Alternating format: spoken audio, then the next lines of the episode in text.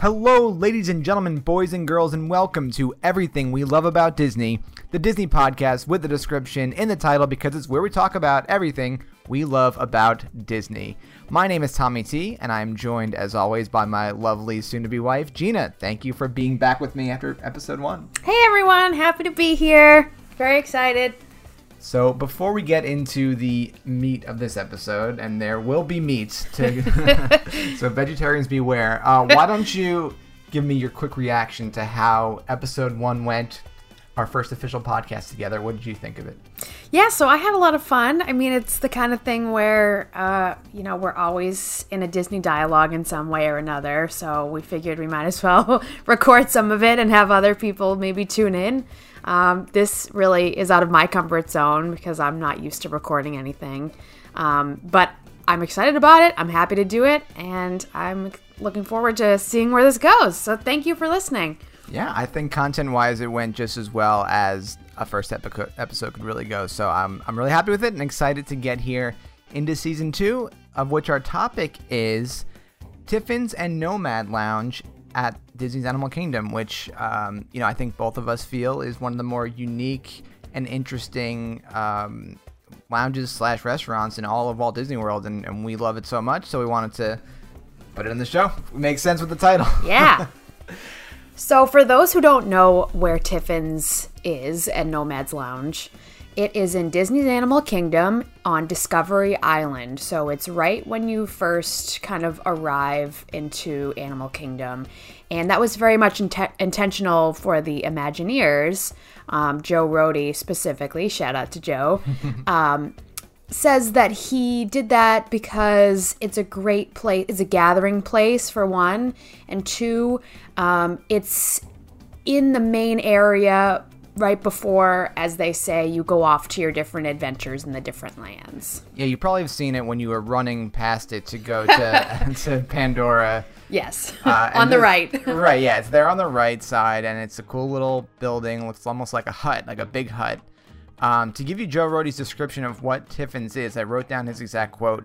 Tiffin's is a restaurant in an art gallery that is all about the travel and adventure that led to the creation of Disney's Animal Kingdom.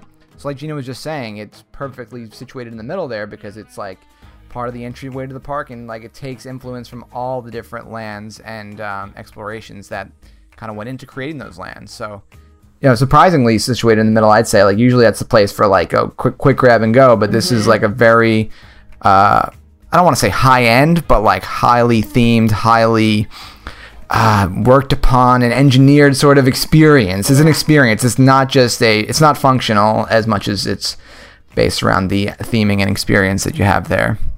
And anyone who spent a long time in Animal Kingdom has a true appreciation for just the insane detail and the thoughtfulness that went into really creating a space that is reminiscent of the original lands and culture and art and, of course, habitats of the animals and the people. Um, it's just, it, it it must have taken so much work and effort, and it, it's just so impressive. So to have a space where you can really learn more about how the design process uh, worked and how they got the research, the research yeah, yeah. yeah, the creation of this of this park. It's, it's quickly become my one of my favorite parks. Yeah, I mean, I would say right now, and this is like a little bit beyond Tiffin's, but I think it's what what makes it special and, and why it's like so high on our list is because Animal Kingdom is the only park right now that has a very defined theme. Yes. And, you know, things are happening with Epcot. Things are happening at the studios to make it less themed, in, in my opinion. I think objectively, less mm. less themed, right? Cool experiences, but the overall, you know, um, overall binding theme of it is kind of going by the wayside. But Animal Kingdom, it's the opposite. They're, they're going further into this theme, and this is like a perfect example of that. It's right. Like this could only like make true sense at somewhere like Animal Kingdom. You couldn't drop this in. I mean, you could drop in the Magic Kingdom, but like it wouldn't have the same resonance and feel as it would being where it is at the Animal Kingdom. Yeah. Um. So just to give a little like tour of Tiffin's. Um. Again, I took this from Joe Rohde's kind of descriptions of what it's all about and the, the video that Disney made. Uh, you know, he describes it as an art gallery, and it really is. There's actually three separate galleries, one being the Trek Gallery, which is all their adventures in, from Asia, one being the Safari Gallery, which is adventures from Africa, and then the Grand Gallery is the animals themselves. And in each one, you're going to see artwork and artifacts and that sort of thing that represent those three themes. So you'll see the Yeti inspiration stuff and the prayer flags. There's a really cool sculpture made out of prayer flags in the in the Asia Gallery. And then in Safari Gallery, you'll see stuff like the baobab tree that is, uh, you know, represented in the Kilimanjaro safaris. And you'll see, you know, a lot of animal-inspired sculptures and stuff in the Grand Gallery. So everything is really, like, detailed and really just, like, specifically created to represent those different themes and galleries that they, they put together. The first time we went through, and I think every time we've been, they gave us a little tour. Like, what yeah. was your sort of... Because that's something I, I would say that I love about it is that you don't just, like, you don't just get seated, seen to your table. They, like, make sure that you understand the theme when you walk in. Right. And that you're... Um, That you that like this place that you're surrounded by isn't just a nice decor, but it's telling a story around you. Right. So the first time we went, we were seated, I believe, in the Grand Gallery. Yes. And one of the first things that stood out to me, of course, were the the um, animal carved totems, mm-hmm. and um, our server had this really great story because I thought they looked familiar, and in fact. These were the, um, they're Balinese, so they were hand-sculpted in Bali, and it's a cultural form of art that is really highly revered there. Um, but the totems were originally in Camp Minnie Mickey. Oh, that's right. I didn't even write that down. Yeah, for anyone who uh, remembers that area before it became Pandora. Um, and so when they were, you know, making their way for Pandora, they removed those totems. And for the most part, um, they stayed in pretty good condition. One, one of them they had to redo, right? One of them, I think, rotted just because of time. And being in the Florida sun is not kind not that to... Bali is much different. I just love that they were able to repurpose those, and I find them very impressive. So I loved that. Yeah, absolutely. Like, they really do make you feel like you are dining in an art gallery. Like, this mm-hmm. is an art gallery. They just set up a bunch of tables and turn it into a restaurant, which... Yeah, it's really fun to look around. Yeah, for sure. So, I mean, let's just jump into, I guess, some things that I wrote down, which I think will be a good jumping off point for some more discussion. I think like the number one thing that I love about Tiffin's as a restaurant, like beyond the theming, we'll get back to the theming, but it's one of the few signature restaurants in a theme park yeah. at Disney. Um, I wrote down the others as being Be Our Guest, Cinderella's Royal Table, Monsieur Paul, Le Cellier, and the Brown Derby. And I'd say of those, like, Be Our Guest and Cinderella's are more about the atmosphere than the food. Yeah. Not the food's bad, but, like, you've really only got a few restaurants here that are, like, serving top, top signature meals in the Disney theme park. So that's, you know, I mean, we could talk about the food um, whenever you want. Yeah. I guess I would jump in and say... Speaking of atmosphere, so we just talked about the atmosphere. Not only do you have the strength of that, but you also have this incredible dining service experience. You have the the waiters, the servers are unbelievable.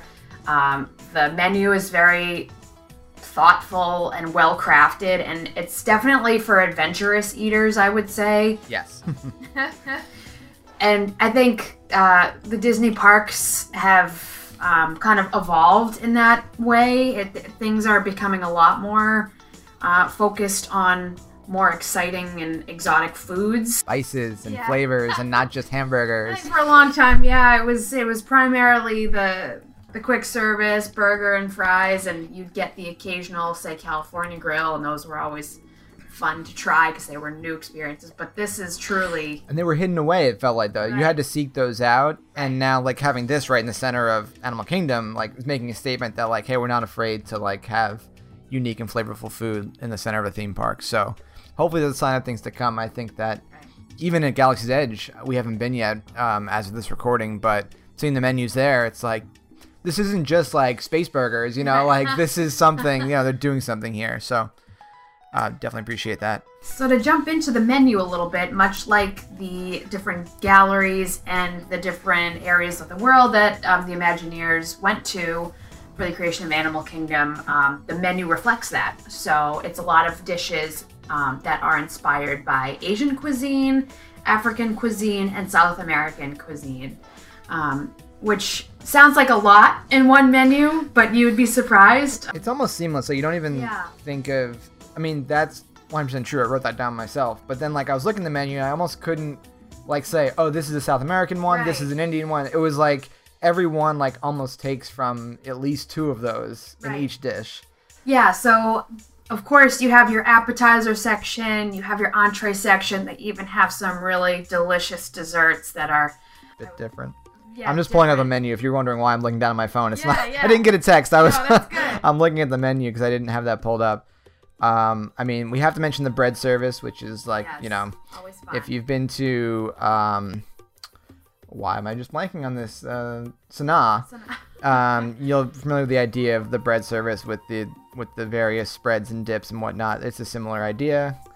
Um, chef cheese selection, the corn chowder, charred octopus. So it's not like crazy stuff, charcuterie, but the way they do it is so is so just well done and thoughtful mm-hmm. and spicy in a not literally hot, but just like flavorful spices. So what was your favorite dish that you have ordered there? Because we've been three times now. Yes. So the first time I got something that I don't have anymore, but it was the lamb three ways. Mm-hmm. And I should have looked up, but like what it, but how it was described back then. They've changed. There's a different lamb dish on there now, which I'm sure is just as good. There's a braised lamb shank. And I think that was one of the three ways, was the shank, and there's the sausage. Yeah. And there's another way they had it, and it was just so good. It had this, um, that charcoal dust. Remember this? Oh, it was yeah. like this black dust on like half the, half the plate, and you're like, what is this? Like, is this gonna taste like is soot? Edible? I know. I was like, look like soot from the um, chimney from the from your fireplace, but it was a delicious something that just added all like this extra kick of flavor, and I think that's my favorite, the first experience there. Yeah. But last time you got, and I'll turn over to you after, but like I think we kind of shared last time, yeah. and I got the butter chicken, and you got the short rib, right? Yeah. And I think the short rib that you mostly ate was my other favorite that I got. Yeah, it was really good. I've also ordered, uh, I think the first time I got a pork tenderloin that was mm-hmm. more South American in flavor. It came with um, like a corn relish that was really delicious. And then the second time, I got the ramen with pork belly. Oh, that's right. That's right. Really delicious, crispy pork belly, just like melt in your mouth. Like my mouth is watering thinking about it.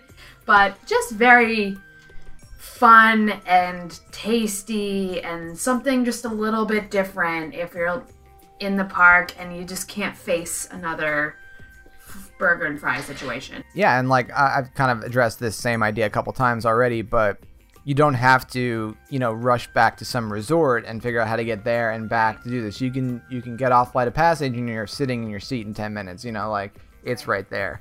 That being said, uh, just be expected that the prices are Yeah, I mean, this is not, yeah, this is definitely, I mean, if you've been to G E C O right. or um Uh, Citrico's or uh, Artist Point uh, before they changed it. I'm not sure what it's like now, but like th- those are the types of prices we're talking about here. Uh, before we get too far away from the food, I do have to mention the the dish that we haven't had, but you have to know about this thing. It's yeah. the whole sustainable fish, and when they say it's a whole fish, it is a whole fish. You will see the head, the mouth, and eyes, and everything. The and- presentation is impressive. I mean, impressive for some, scary for others. Uh, I, I'm sure more than one person has walked in, seen that thing, and walked right out, uh, or at least seen it online and said, nope, that's not for me. I'm not a fish eater, but if you are and you're adventurous, like, that's a cool thing. Just like, I mean, just for the Instagram, it's probably yeah, right. worth it, but uh, the fifty bucks or whatever it is. But no, it's, it's uh, people seem to like it. It's still on the menu uh, since opening day, so it's like kind of their signature thing. Yeah. Um, in addition to food, of course, are the drinks. I'm just gonna cut you off because I want to get over to to Tiffins okay. as we talk. Um, so let's okay. let's go to Tiffins and then we'll come to back to the drinks. Okay, okay. I expected us to go the other direction, but we just got into Tiffins. We yeah. we, we got into um, sorry, I meant let's go to Nomad. You know what I meant, right? I did. Yes, we're going to Nomad Lounge because that's like the drink spot. Um, And they have the same drink menu, I think. Same drink menu, and they have a really extensive wine list, too.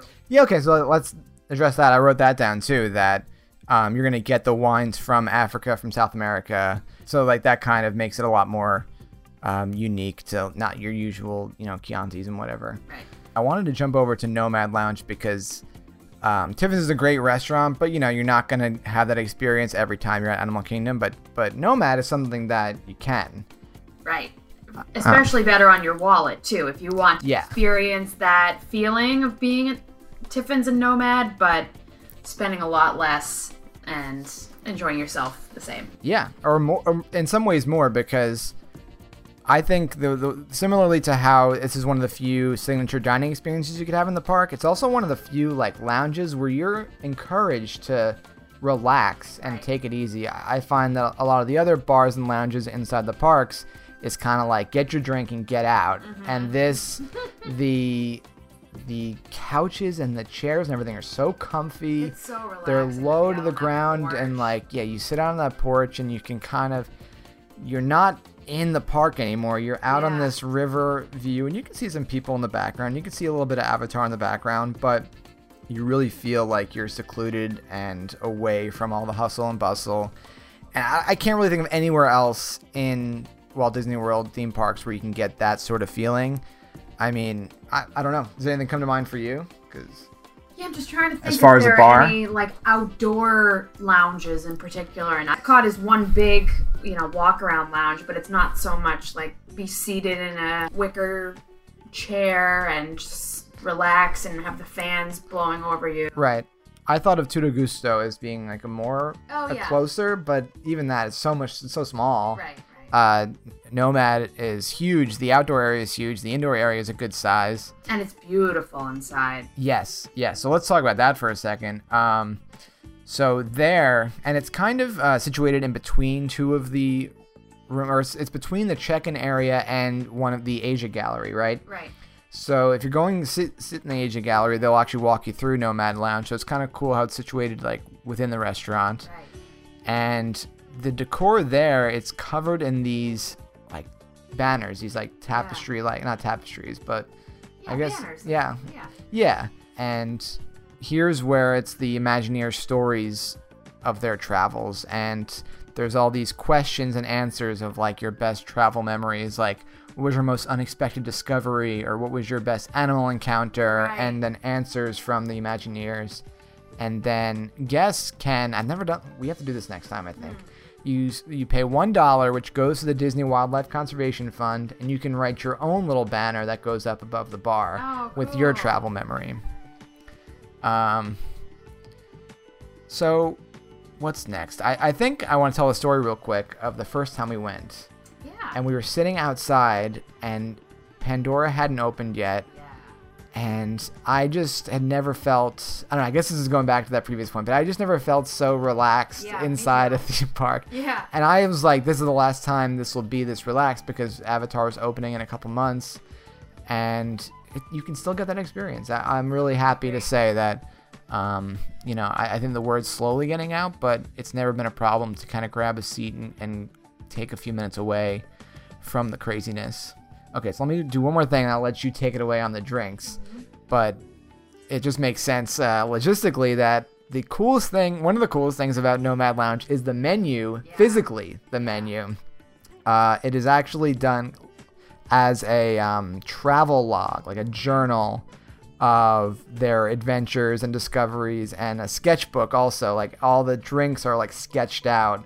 And there's all like other little sketches of their travels. Like it's just fun to read through it like a book. It's leather bound, so yep. it literally looks like a journal, and then the pages feel like vellum. So for anyone who doesn't know what that is, it's like a like a thicker page, like kind of shiny, glossy. Yep. It it goes way beyond. It transcends a menu. It is yeah. truly a diary. I want to steal uh, or like see if they would sell me one, because it's just it'd be a cool thing it's just cool. to have on your coffee table. It's like a coffee table book. It is like a coffee table book. And each of the drinks has a sketch yes. of what it looks like. So you know ahead of time what you're ordering. There might be a little anecdote next to it. They have different names that are really clever. I'm kind of blanking on the, the names of Yeah, so I, drinks, I'll pull that up in a second. I will uh-huh. say um, Disney cocktails have a tendency to be overly sweet. At least for me, my taste. But Um, you know, you can't go wrong with a margarita. Mm-hmm. and, and there is a drink in particular that I really liked that comes with pink peppercorns on top, which is like yes. a really cool, interesting uh, flavor profile and texture, and it's just really fun. Yeah, most of the most of the drinks have some kind of presentation aspect to them. There's one that comes with like a slice of watermelon on it. There's one that comes with like this uh, flower floating in it that lights up. Yeah, the Jen's Tattoo yeah. is the one name that I remember, and for me at least it was far too sweet, but it came with a dried lotus flower, which right. I thought was beautiful. I just wish it had, one, a little more alcohol, and two, a little less sweetener. Right, right. But you've ordered some cocktails that were more like... Yeah, so my go-to is the Tempting Tigress, which is bourbon, um, Saint Elizabeth Allspice Drom, which I forget what Drom is. It's some kind of spice, yeah. tamarind syrup, and lime juice. So it's kind of their play on an old-fashioned, which is my drink of choice normally, like just at a normal bar. But the allspice and the tamarind syrup kind of stand in for the bitters and yeah. the simple syrup, and it just like creates this this spice and this flavor and this uniqueness that like it's really different. Again, like similar to Tiffin's, like this is not, if you like standard Jack and Coke kind of drink, nothing wrong with that, but like you probably this probably isn't the bar for you. But if you want to like really explore and t- taste something really interesting that you probably never tasted in a cocktail before, this this is the place for you, and, and really have some fun with it. Um, really unique, fun flavors, and just like I said, each one is like its own little adventure. I'd say Trader Sam's is kind of similar in that way, that yeah. um, probably not as unique of flavors there, but in the way that each thing is kind of its own sort of presentation and an idea behind it. Right. So we talked about Tiffin's and the menu. We talked about the galleries and where Tiffin's and Nomad's Lounge are located. We talked about feeling of relaxation and all of that, but I think what adds to the sense of relaxation is the music. You got it. I was like, I was like, is she going where I think Drum she's roll, going? Please. Because I have here music, and um, I can't promise this, but as of now, I'm putting music under these. So the the song, I'll be having this music play under us talking right now. So you're hearing it. You've been hearing it since the intro. And definitely the intro will have a little piece of the music because I had to go and seek it out. You can find it on Spotify. You can find some playlists. Um, one of them might have been made by me. I think I did make one of the playlists for this. Um, it's on YouTube also. And YouTube, yeah, for sure. Um, I would describe it as Neo-African. Yeah. But it's got other sounds in there too. It's got Indian sounds. Again, it matches the music and the uh, sorry, it matches the menu and the food and the drinks. It's it's really nice, and uh, makes you feel like you're somewhere else, just like everything else in the in the, the structure. And for those stuck at home, we can attest to this music being great for working. Yep. Yeah, it you is. You work at a computer and you need some background music. It just immediately transports you and puts you at ease. Yeah, and like it has that right kind of tempo where you're moving, you Easy know? You're listening. Yep, yep. So all in all, just to kind of wrap things up, I'd say that the key word here has been unique. If you're looking for a different kind of experience, whether that's the flavors, the surroundings, the feeling of not being rushed from place to place mm-hmm. and from fast pass to fast pass, Tiffin's Nomad Lounge gives that really special experience inside of a Disney park that I think is really unparalleled right now. Yeah, and I would agree that um, as the Imagineers intended, this is a space to gather, to talk about stories, to uh, come together in a communal area, and it truly is an oasis, even though there is a literal oasis on the true. map next door. Uh, this is definitely part of that experience, and so I think the Imagineers um, achieved what they set out for, and really, we're grateful for it. Yes, a place to be inspired and to enjoy. Yeah, so thank you, Imagineers. Thanks, Joe Rohde. Yes, continue with your adventures and uh, build us more of these. Yes. Well, that'll wrap this episode up. Thanks so much for listening on YouTube or podcast services, wherever kind of makes sense for you, posting it up on both. And I hope you join us again for season uh, for episode three. We got some more fun stuff planned for you. So, uh, Gina, we didn't really give you an intro at the top of the show, so why don't you just give a shout out to where you, we can follow you? Sure. So, uh, again, my name is Gina, and I'm at Will Run for Disney blog on Instagram, Will Run for Diz on Twitter. Yep, and then of course follow the Dis Quiz for updates on this show and all the other Dis Quiz shows. So until next time, I've been Tommy T. And I'm Gina. And we will see you real soon. See you real soon. Bye-bye.